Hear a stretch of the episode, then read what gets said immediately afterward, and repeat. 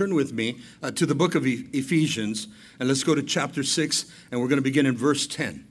And we're going to look at three verses this morning. And the purpose is uh, because it's so important what we're going to see here. Spiritual warfare is a reality, and sometimes we don't see it because it's not something tangible, and Paul's going to let us know that. It's not something we can see. You see, if an enemy's coming towards you, uh, you have, you know, obviously some decisions to make.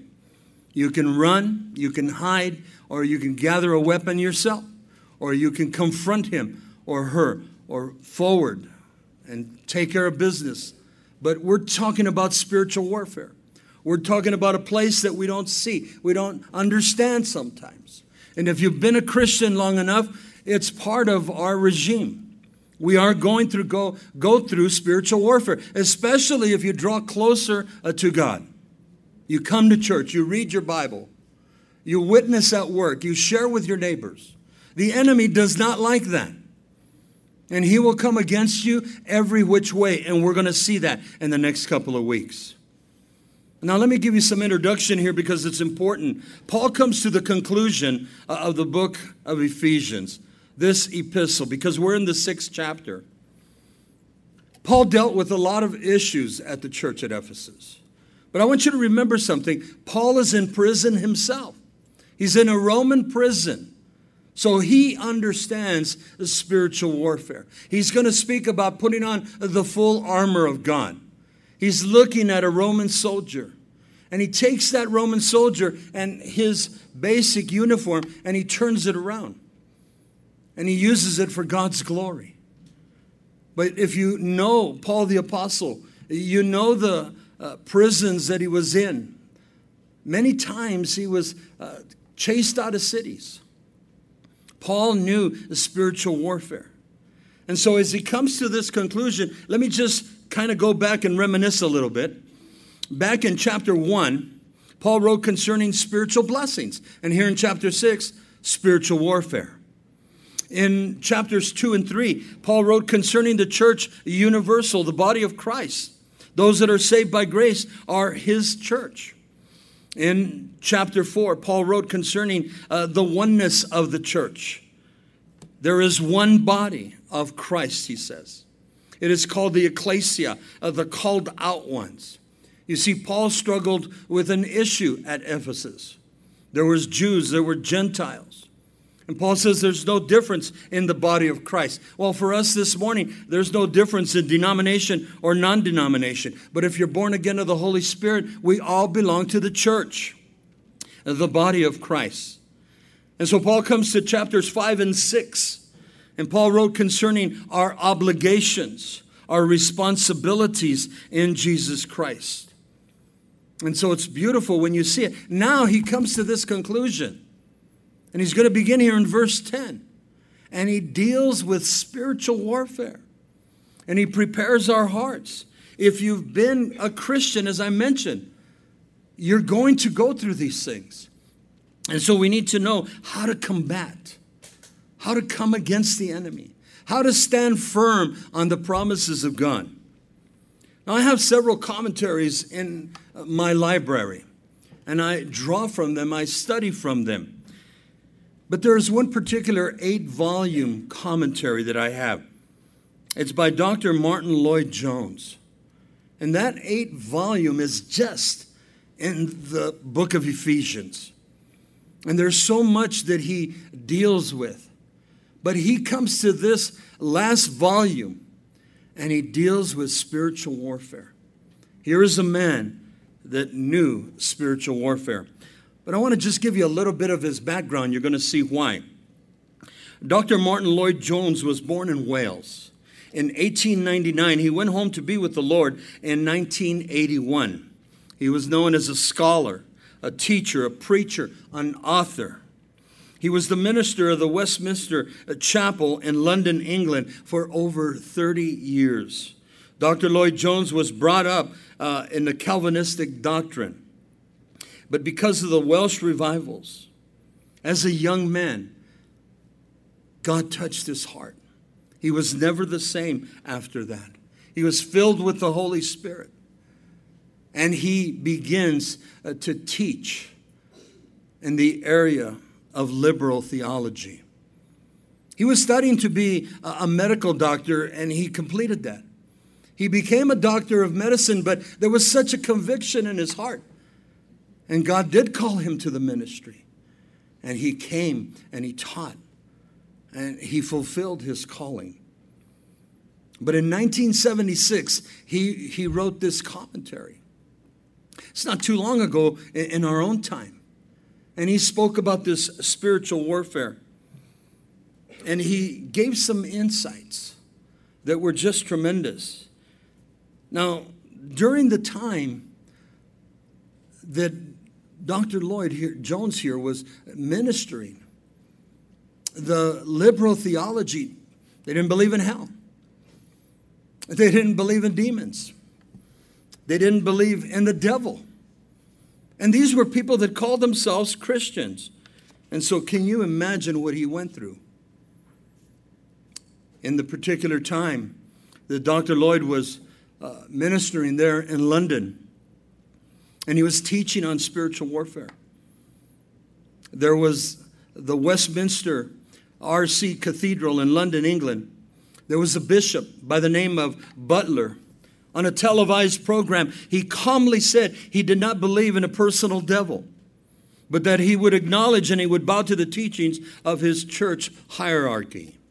After that televised airing uh, of openly candid statement uh, by the bishop, 68 academic men uh, in the area claimed to be Anglican Christians, wrote a letter, signed it uh, to the Times News, and stating that they were in agreement with the bishop, and they stated in their letter they not only did not believe in a personal devil, but demons or hell. This is 1976.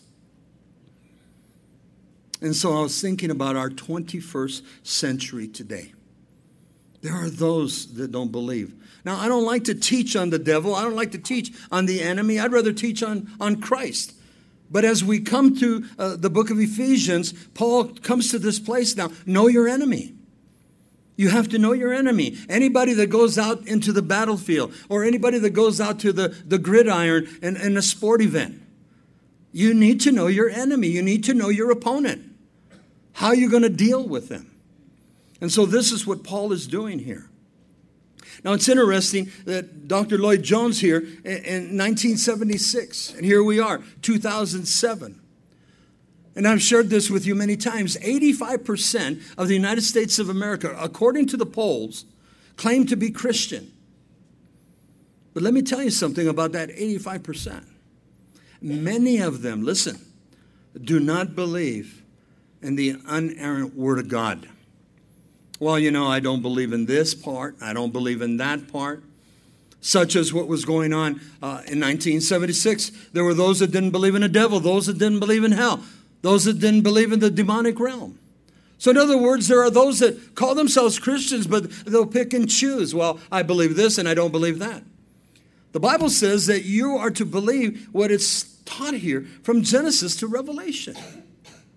We look at the Old Testament, we're having a blast on Wednesday nights as we've been going through uh, the book of Joshua, and now we're in the book of Judges. And basically, in the Old Testament, it's pointing to the cross, looking for a Messiah. It is so important. So we come to this place concerning spiritual warfare.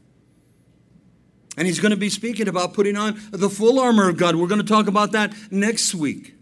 So let's go to our text this morning. Look at verse 10 and through verse 12. We're just going to read it and then we're going to go back and expound on it.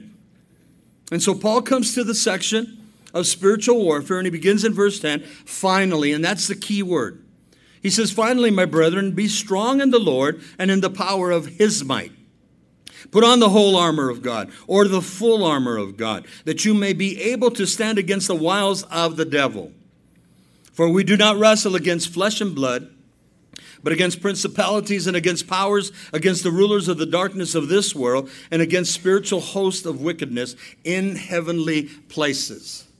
Let us say a quick prayer. Father, we ask that you would clear our minds, that you would clear our hearts, that we, we would have open minds to see what the Holy Spirit is teaching us. That we would open up our hearts and that we would receive from your word, that we would tuck away these nuggets of gold in our own hearts, Lord. That we would know and recognize the enemy that we come against in a daily basis for many. And so, Father, speak to us now in Jesus' name. We pray. Amen. Look at verse 10 again. The key here, as Paul begins, he's remember, he's come full circle now. He's taught, uh, he's written this book of, uh, to the Ephesians from chapter 1 to chapter 6. And in between there, as we mentioned in the introduction, he dealt with various issues. But he comes to verse, verse 10 here. Finally, full circle in a sense. My brethren, be strong in the Lord and in the power of his might.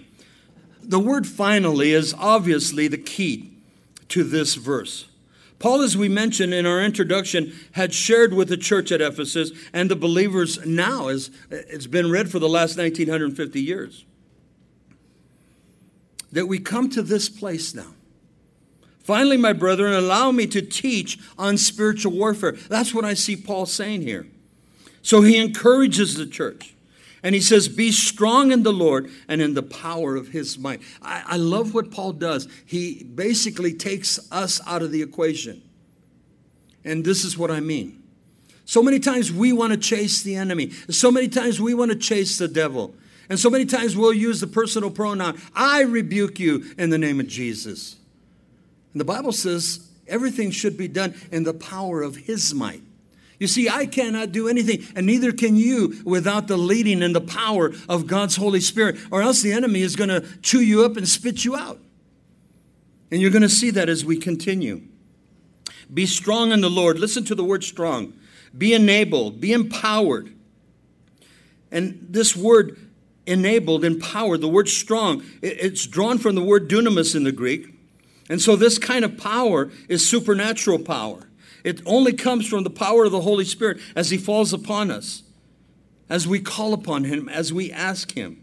He empowers us, He empowers His church. Be empowered in the power of His might. Look at the word power that He uses.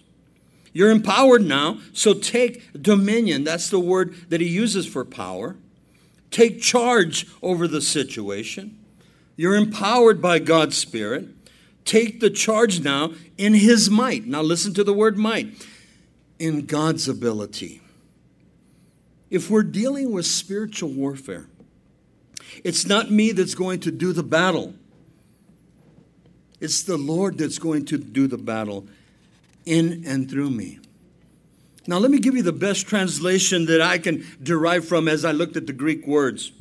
Finally, be enabled, be empowered, take dominion, take charge, but do it in His ability, not yours. God working in and through me. I was thinking of some of the battles, some of the trials. Back in 1 Samuel chapter 17, a well known story. We have King David. He's a little boy at this time, he's a shepherd boy. And he goes up against Goliath. We understand that Goliath was uh, at least nine feet tall, came from the tribe of the Anakims, and they were well known to be that type of height. And David heard him cursing God. And so David went up against him. And if you remember the story, Saul, the king, uh, says, You can't go up there. You're just a little kid. But nobody else wants to go. So he sends him. But he says, Put on my armor. And David says, I'm not going to get anywhere with your armor. I'm too small. That would be like me giving me your shirt, my shirt, and you guys put it on. Uh, it's not going to work for you. And so David, this thing was dragging down and dragging him down. And David says, All I need is a slingshot and a couple of stones. And we know the outcome. David took that sling, and in the power of God, he hit Goliath right in the forehead. Then he took his sword and he cut his head off. So the battle belongs to the Lord. Remember King Jehoshaphat? He was also doing battle and he looks up and fear sets in. He sees the enemy and he prays, God, what are we going to do? And the Lord whispers to his heart and he says, The battle is not yours, Jehoshaphat, but the battle belongs to the Lord. And so that's what we're speaking of here. You see, I cannot do it alone. I will fail alone. I did not save myself, He saved me. I did not empower myself, He empowered me. And so through Christ, we're able to accomplish these things. Now, I want you to turn with me to a passage in the Gospel of John, chapter 15, and look at verses 8, uh, verses 5 through 8. But I love this chapter, and we don't have time to develop all of it this morning, but I want to just draw some nuggets from it. But Jesus is teaching his disciples in this area of the vine and the branches. And he begins in verse 5, and these are the words of Christ I am the vine, you are the branches. He who abides in me, and I in him, bears much fruit. For without me, you can do nothing. And that's the key. If I'm going to go to battle, I need Christ in my corner. No, I need Christ in me. I need the power of his spirit. And so it's so easy to try to do it on your own. And so here he's speaking of if I abide in him, he will abide in me. The word to abide is simply translated if I stay in him, he will stay in me. He goes on to verse 6 If anyone does not abide in me, he is cast out as a branch and is withered, and they gather them and they throw them into the fire, and they are burned. We're worthless. We're nothing. We need Christ. Verse 7 goes on If you abide in me, my words abide in you, and you will ask what you desire, and it shall be done for you. So I ask for the empowering of the Holy Spirit, the enabling of the Holy Spirit, and I'm able to combat against the enemy as he's working in and through me. And so then he says in verse 8 By this my Father is glorified, that you bear much fruit, so you will be my disciples. The concept of the vine and the branches that God is in charge, but that He works in and through me. And so Paul is saying, take the charge now. We're not to fear the enemy. The Bible says that perfect love casts out all fear, and that perfect love is Christ. But if I try to come against the enemy uh, on my own actions, I will fail miserably. Listen to this beautiful text now in Philippians chapter 4, verse 13. Listen to the simplicity. Paul knew his strength. He knew his strength was in the Lord. He says, I can do all things through Christ who strengthens me. Not in Paul's strength, but in Christ's strength in Paul. Now, this verse clarifies everything. In the book of Jude, there's only one chapter. Verse 9. If you recall the story, Michael the archangel, the combatant. Michael's the one that we would see with a sword. There's a strife between Michael and the devil over the body of Moses. This is an archangel. This is an angel with rank, if you may.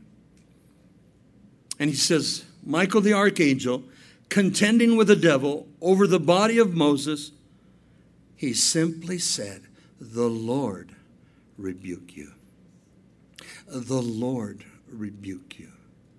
You see, I've been a Christian long enough and I've been around charismatics and I've been around Pentecostals, and I'm not against that. But sometimes we can get on our high horse and we think that it's my power. I rebuke you in the name of Jesus. There's no power in you, there's no power in me, but only Christ that enables it. That's what verse 10 is all about. So the Lord rebuke you. Imagine Michael the archangel doesn't contend with the enemy, he knows the enemy, but the Lord rebuke you. Now, I would venture to say that Michael was there with sword in hand, as he always would have, because he's the combatant. But he simply says, The Lord rebuke you. And Satan had to let go, church. It's important that we see this that the enabling, the empowering, the power of God's Holy Spirit working in and through me, in and through you. That's the authority, that's the power. Now, we'll deal more with this next week, but look at verse 11. So Paul says, now you're empowered, now you're enabled, the Holy Spirit's there, you've been praying, you're uh, fasting and such, and so you've come against the enemy.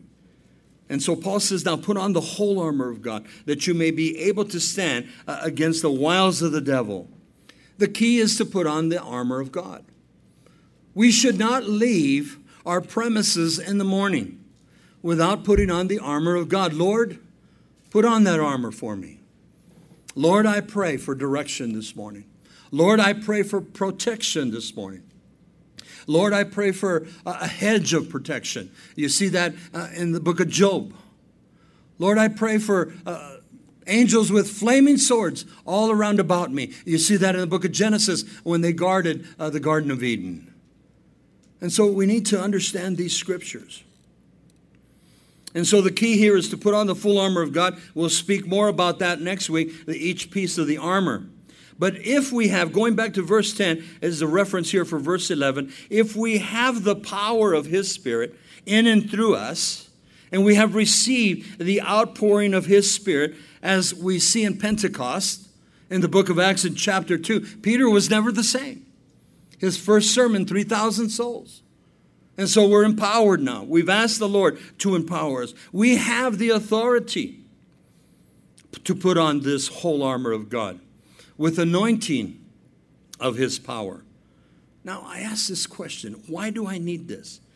Because next portion of scripture says you'll be able now to stand firm against the wiles of the devil. Church, this morning, if you don't know it by now, you need to understand that the devil is crafty, he's clever, he's sneaky, he is the ultimate trickster. And I think sometimes we take him for granted. We don't want to deal with him. I'm in agreement with you. Like I said, I'd rather preach on Christ, I'd rather preach on salvation. I'd rather preach on His love and His grace, His mercy, and it's endless. But we need to know our enemy. So Paul comes to that place, and it's encouraging from his heart to our heart. And so the scripture says, stand firm against the wiles of the devil. Now we understand the word stand, but in the Greek, it's what we just read in John 15 it's to abide. And so basically, Jesus is saying, abide, stay uh, in Christ, and he will able you to withstand the enemy. That God will give you the power of His Spirit, the power to stand firm against the wiles of the devil. Now, listen to the word wiles. We see the King James, and sometimes the words are kind of strange. But the Greek word is methodia. Very important because we get our English word methods or method. Vine's Dictionary of Greek Words says this. Now listen to the translation if it's methodia, if it's the word method. The methods of his trickery, this is the enemy. The methods of his craftiness, the methods of his deceit, the methods of his uh, cunning devices, the methods of his errors. So Satan has a lot of tricks in his bag. Satan is wrong and he knows it, but he will do everything in his power and he will use every trick in his bag of tricks to deceive you, to knock you down. Listen, I learned this years ago. When you came to saving grace, and when the power of the Holy Spirit came upon you, you belong to the Lord. You are a purchased possession. But here's the key Satan knows that he lost a customer, and he's going to do everything in his power uh, to get you back. And trust me, I've seen it for years. He will use even your own family, he will use members of the church. It so easily happens. His methods are various ways. What doesn't work on you, he'll work it on somebody else. What you worked last week, he'll change it this week. I've seen it, church. Now, notice as he says here put on the full armor of God. We're going to deal with that next week. That you may be able to stand against the wiles of the devil, the tricks, the cunning devices the deceit of the devil. But who is this devil? Now, if you look at the Greek word here, uh, the word devil is diabolos, and basically it means two words accuser and slanderer. And Satan, That's one of his greatest tools. He is the accuser of the brethren. He is a slanderer, and he will use anybody and anybody. Now, I want you to turn with me to another gospel. Let's go to the Gospel of John, chapter 8, and look at verse 42 with me. Now, let me set this up. Jesus deals with the religious leaders. Now, the religious leaders were the Pharisees, the scribes, and the Sadducees. And you see, these men were to lead uh, the people to God, they were to teach the people. But it's interesting to me that Jesus oftentimes called the religious leaders, the Pharisees, the scribes, the Sadducees, he called them hypocrites. They were actors in the Greek, hypokritos. Uh, they represented one thing, but they did another thing. They said this, but they would do this. And so they would turn it around. The religious leaders were all about themselves, and we see some of that even in today's church. We're supposed to teach the, the body of Christ, we're supposed to equip the saints. And so this is what Paul is dealing with here. But listen to the words of Jesus now. In John chapter 8, look at verse 42. Jesus said to, to them, If God were your father, you would have would love me for i came from god and not and now am i here i have not come on my own but he sent me he says why is my language not clear to you? Because you are unable to hear what i say? You belong to your father. Listen to the exhortation to the religious leaders. You belong to your father the devil. Remember he's the slanderer he's the accuser and you want to carry out your father's desire. He was a murderer from the beginning, not holding to the truth, for there is no truth in him. When he lies, he speaks his native language, for he is a liar and the father of lies. You see, that's the enemy. You go back to Genesis chapter 3, and there he began to deceive, and he began to lie, and he began to slander. Eve was caught off guard. Now remember, the serpent was still upright, he was not cursed yet. He was a beautiful creation of God. And so, you know, you think of a, a woman talking to a serpent, but this serpent was beautiful. And he was there to tempt Eve. And not only did he tempt Eve, but he also uh, tempted Adam. But there was dialogue there. And if you remember the story and you go back and you read the text, uh, Lucifer, the devil, the serpent himself, he gives you half truth and he gives you half lies. That's his tactic. And Eve fell short. And the enemy took charge. He is the accuser of the brethren. Look at verse 45. Yet because I tell the truth, Jesus says, you do not believe me. Can any of you prove me guilty of sin? If I am telling the truth, why don't you believe me? He who belongs uh, to God hears what God says. The reason you do not hear is that you do not belong to God. Radical statement.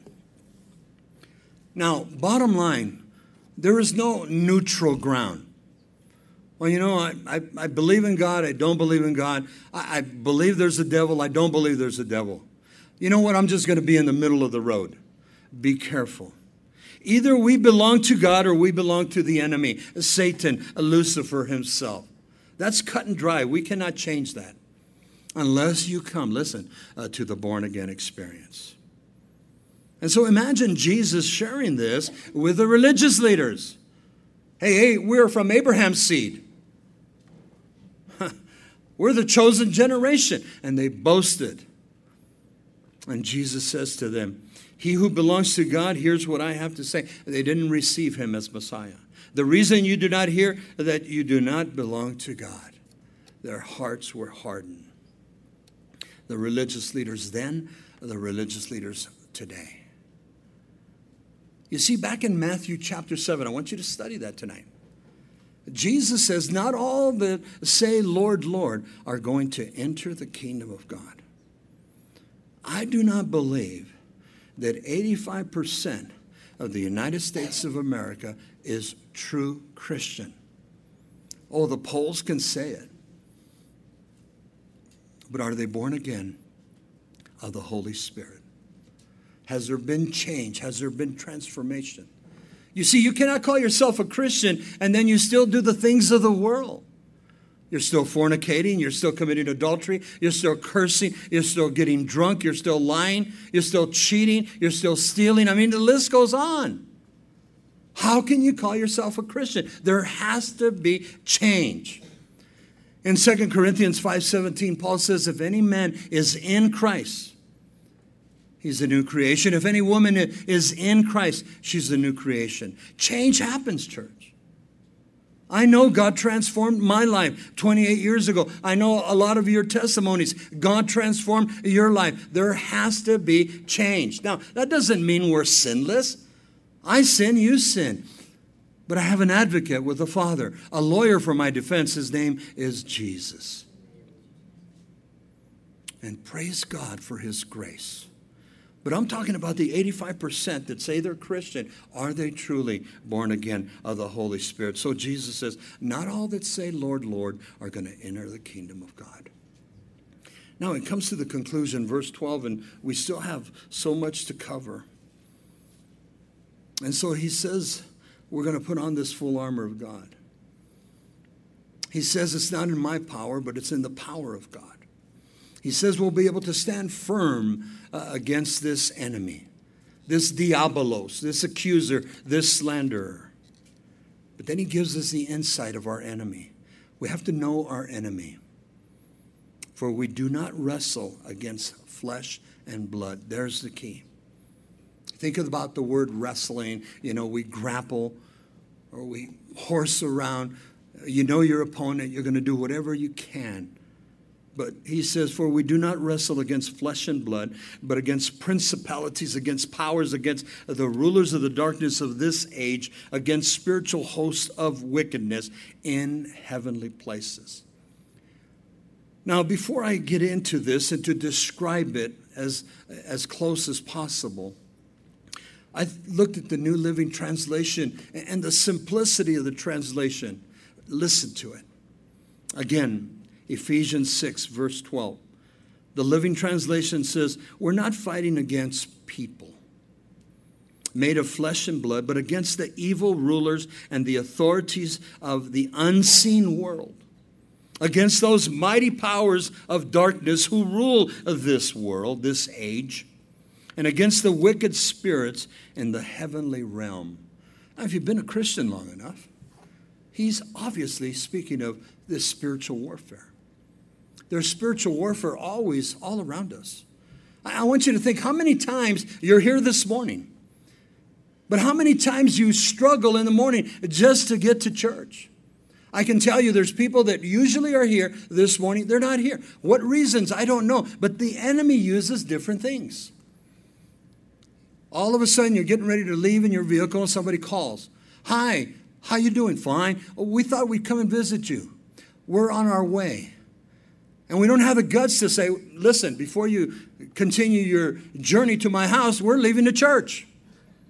No, most of you and most of us will say, well, we'll go to church next week. So the enemy won there. He'll use tactics, I'll tell you. You go outside, you're all ready to go to church, you're barely going to make it, and there's a flat tire. You go, well, I have to fix the flat. No, there's another vehicle. I mean, use strategy. See, the enemy wants to keep you away. And so he's the trickster again. Now, let's begin to look at this. He says in verse 12, For we wrestle not a, a, a, of something tangible. The reason that we need the full armor of God, we're looking at this flesh and blood now he gives an example. One of my commentaries said the Israelites under Joshua and to fight against flesh and blood in order to conquer the land of Canaan. We've been studying the book of Joshua. We just completed that uh, on Wednesday nights. And so Joshua and the children of Israel, they actually had to fight against many different tribes and, and Canaanites and such in order to come into the land of Canaan. But here in verse 12, ours is a spiritual warfare, a spiritual battle, rather than a physical one. And notice who it's against principalities. Now, the best translation is angelic rulers. Different ranks are seen among uh, the host, uh, the foes of Satan, that is, uh, the demonic realm or the fallen angels. It's not possible to make a clear distinction between the various types of foes uh, mentioned here against the rulers of the darkness of this world, literally, uh, the world rulers of this darkness, against spiritual wickedness it is against spiritual forces of wickedness in heavenly places, the heavenly realm. And so basically, what Paul is saying, there are different ranks of angels, these fallen angels. We're going to read in just a minute in the book of Revelation in chapter 12, uh, a third of the angels uh, followed Lucifer. And so that's the demonic realm. Lucifer himself, Satan himself as would be the captain of the ship there. But there are different ranks. Now, here's the best translation the closer you get to God, the more you do for God. The more you witness, the more you read, the more you pray, uh, the more you serve, and the list goes on. Some of you know what I'm talking about. Uh, the deeper you get into Christianity, it just seems the more the trials come your way. It seems like I, I, I never had trials before I, I came to Christ. Seems like there was not these attacks until I came to Christ. And all of a sudden, I recognize that there's trials, there's tribulations, there's frustrations. Sometimes it's physical, sometimes it's spiritual, sometimes it's emotional. The enemy, and I'm going to say it, never plays fair. You go outside and you set up a game, and let's say it's volleyball, and so you lay the lines and you put the net and you have rules and regulations, and the ball goes out of bounds, and you say, ah, you went out of bounds. You don't do that with the enemy. The enemy is going to play his game, his rules. There is no out of bounds. He has one position. He wants to search and destroy.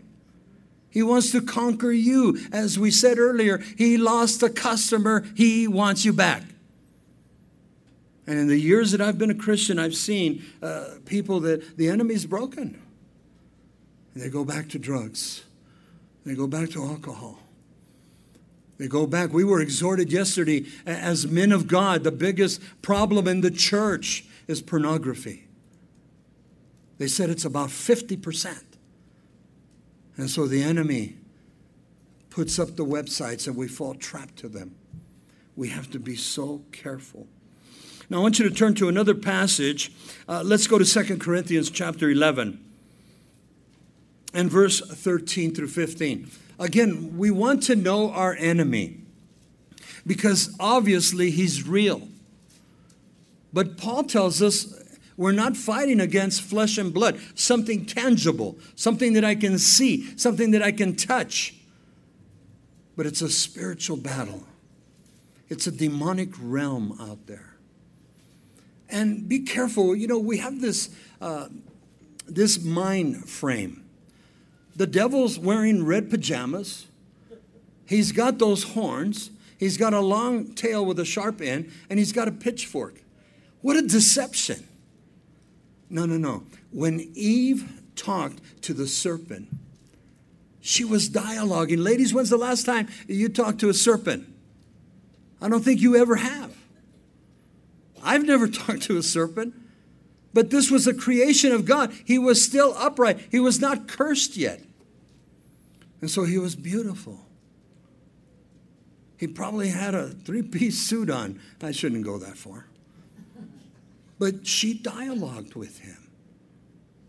And so, can you imagine how much uh, tricks he has in, in his bag? And here's a good example 2 Corinthians 11. Look at verse 13. He says, For such are false apostles, deceitful workers, and here's the key transforming themselves into apostles of Christ. And no wonder, for Satan himself transforms himself into an angel of light. If Satan would have come to uh, Eve in the garden the way he looks, she would have never talked to him. She would have ran scared. But he came with every trick in the book and he enticed her. Oh, come on, look at the fruit, man. I know we're all taught that it was an apple, but it doesn't tell you. But it says, look at the fruit, it's good. God did not say. And so she partook of it. No wonder, for Satan himself transforms, metamorphoses himself into an angel of light. And then it says, therefore, it is no great thing of his ministers also, transforming themselves into ministers of righteousness, whose end will be according to their works. The Pharisees, the scribes, and the Sadducees were supposed to be leading the people to God. They had the Old Testament scriptures. Well, pastors today, ministers today, theologians today are supposed to be doing the same. But sometimes ministry, ministers are so busy lining their own pockets. And I tell you that because I see it. And it should be about God and it should be about God's people. And then we trust God. No wonder, Paul says, for Satan himself transforms himself into an angel of light. One of my commentaries said this There are powers in the unseen world against which we are powerless, except and through Jesus, in and through Jesus Christ. You see, verse 10 says, He enables me. Verse 10 says, He empowers me. Verse 10 says that God gives me and you the power to stand against the wiles and the schemes of the devil. And so my commentary says here here are some of your tools. Now, those of you that have been in the military, you know your weapons of warfare. You, you're trained in certain aspects the gun, the rifle, the knife, I mean, everything. Think about it survival. But now here's the weapons for the Christian, for the believer. And so this commentary that I was reading says, we have the truth. And we're going to see that next week. We have the truth of Christ. We have righteousness. We're born again of the Holy Spirit. We have the peace of God. We have the peace that passes all understanding. We have faith. The Bible says faith that can move mountains. God has saved us. We're sanctified, set apart for the glory of God. God has given us His Word. That's another tool. God has given us prayer. God has given us fasting because Jesus said this demons will not come out unless with prayer and fasting. And there are situations that you'll fall into and you have to take drastic measures. These are weapons that can only ward off, listen, the darts, the flaming missiles of the unseen enemy. We fight not against flesh and blood, but against principalities and rulers of darkness of this world. Look at verse 10 again. Finally, my brethren, be strong in the Lord and in the power of his might. It's all about Christ in me and Christ in you. You see, we don't see the battle, we don't see the battlefield, we don't see the opponents. I shared this story in the first service years ago, we had a, a young lady, and she was coming to our church from Calvary Chapel uh, in Albuquerque. She had a burden in her heart to be a missionary in Tibet. If you know anything about Tibet, it's very, uh, the spiritual realm is there. The demonic spiritual realm is there. And so she started reading. She started searching. She started praying. And she felt in her heart that God said, I want to use you in Tibet as a missionary. She was a nurse in her trade. She had gone to school and she had become a nurse. And she thought, I can use this in Tibet. And so she took some missionary classes and such. And so she came to our church, and we got to meet her, and we basically fell in love with her. She was just a sweetheart. Her name was er- Erlinda, and she was just a little woman probably four foot uh, 11. If, if, she was five foot, that was enough. And, and she was nice and just a thin woman, just everything. And yet God was going to use her. And I mean, uh, we shook our head. You're going to go to Tibet. And she prayed. She sought the Lord. And she went several times. She probably went about six times. I'm not sure exactly. But in her travels to Tibet, she got some parasites. And they've embedded in her body, in her liver. And she's not the same no more. The doctors here, uh, she's gone to every doctor. They can't do anything. And she's just basically run down. She's tired all the time. She takes a lot of medication. And basically, she doesn't go to the mission field anymore. But she still prays for Tibet. But I remember when she came the second, third time.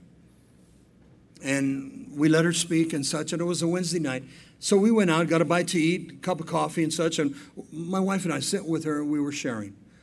And I asked her, So, what is it like in Tibet? And she says, I do a lot of praying, I do a lot of fasting. And she says, God gave me a vision. And the Bible speaks of visions and dreams. And God showed her a highway from Albuquerque, New Mexico, all the way to Tibet. Now, we, we think about a highway, and there should be trucks, there should be cars, there should be buses, etc. But in this highway, all she saw was the demonic realm going back and forth from Tibet to Albuquerque and Albuquerque to Tibet. She knew that she was in a battle. And she knew uh, what she was up against. And the enemy tried everything in his power to knock her down. And physically, she had to quit. She could not do it anymore. She asked God for healing, and God seemed to close the door. And so she recognized the spiritual warfare. And so, church, this morning, we need to know our enemy. And I want you to turn to this last passage. Go with me to Revelation chapter 12, verses 7 through 12. Satan is thrown out of heaven. You see, he was a, a, a created being, he was an angelic being. Now, many believe that Michael the archangel, Gabriel the archangel, Gabriel's the messenger, Michael's the combatant. Many believe that Lucifer was the third archangel. According to Ezekiel chapter 28, he was in charge of the music in heaven. And could it be that we have the Trinity, God the Father, God the Son, God the Holy Spirit, and so we should have three ranking angels? I'm just throwing that out uh, that he was the third archangel. But it fits. But the enemy Lucifer, according to Isaiah chapter 14, he said, I can do God's job better. And it's called the five I wills of Lucifer. And five times he says, I will take God's throne. Basically, I'm paraphrasing. And God says, No. And he was cast out of heaven. And so here's the story. And look at Revelation chapter 12, verse 7. And war broke out in heaven. Michael and his angels fought uh, with the dragon, and the dragon and his angels fought and they did not prevail, nor was a place found for them in heaven any longer. So the great dragon was cast out, that serpent of old, called the devil and Satan, who deceives the whole world, and he was cast out to the earth, and his angels were cast out with him. Now, go up to verse 4. And verse 4 says that the dragon uh, took his tail and he took a third of the stars with him. These are the angelic beings. So a third of the angels followed Lucifer.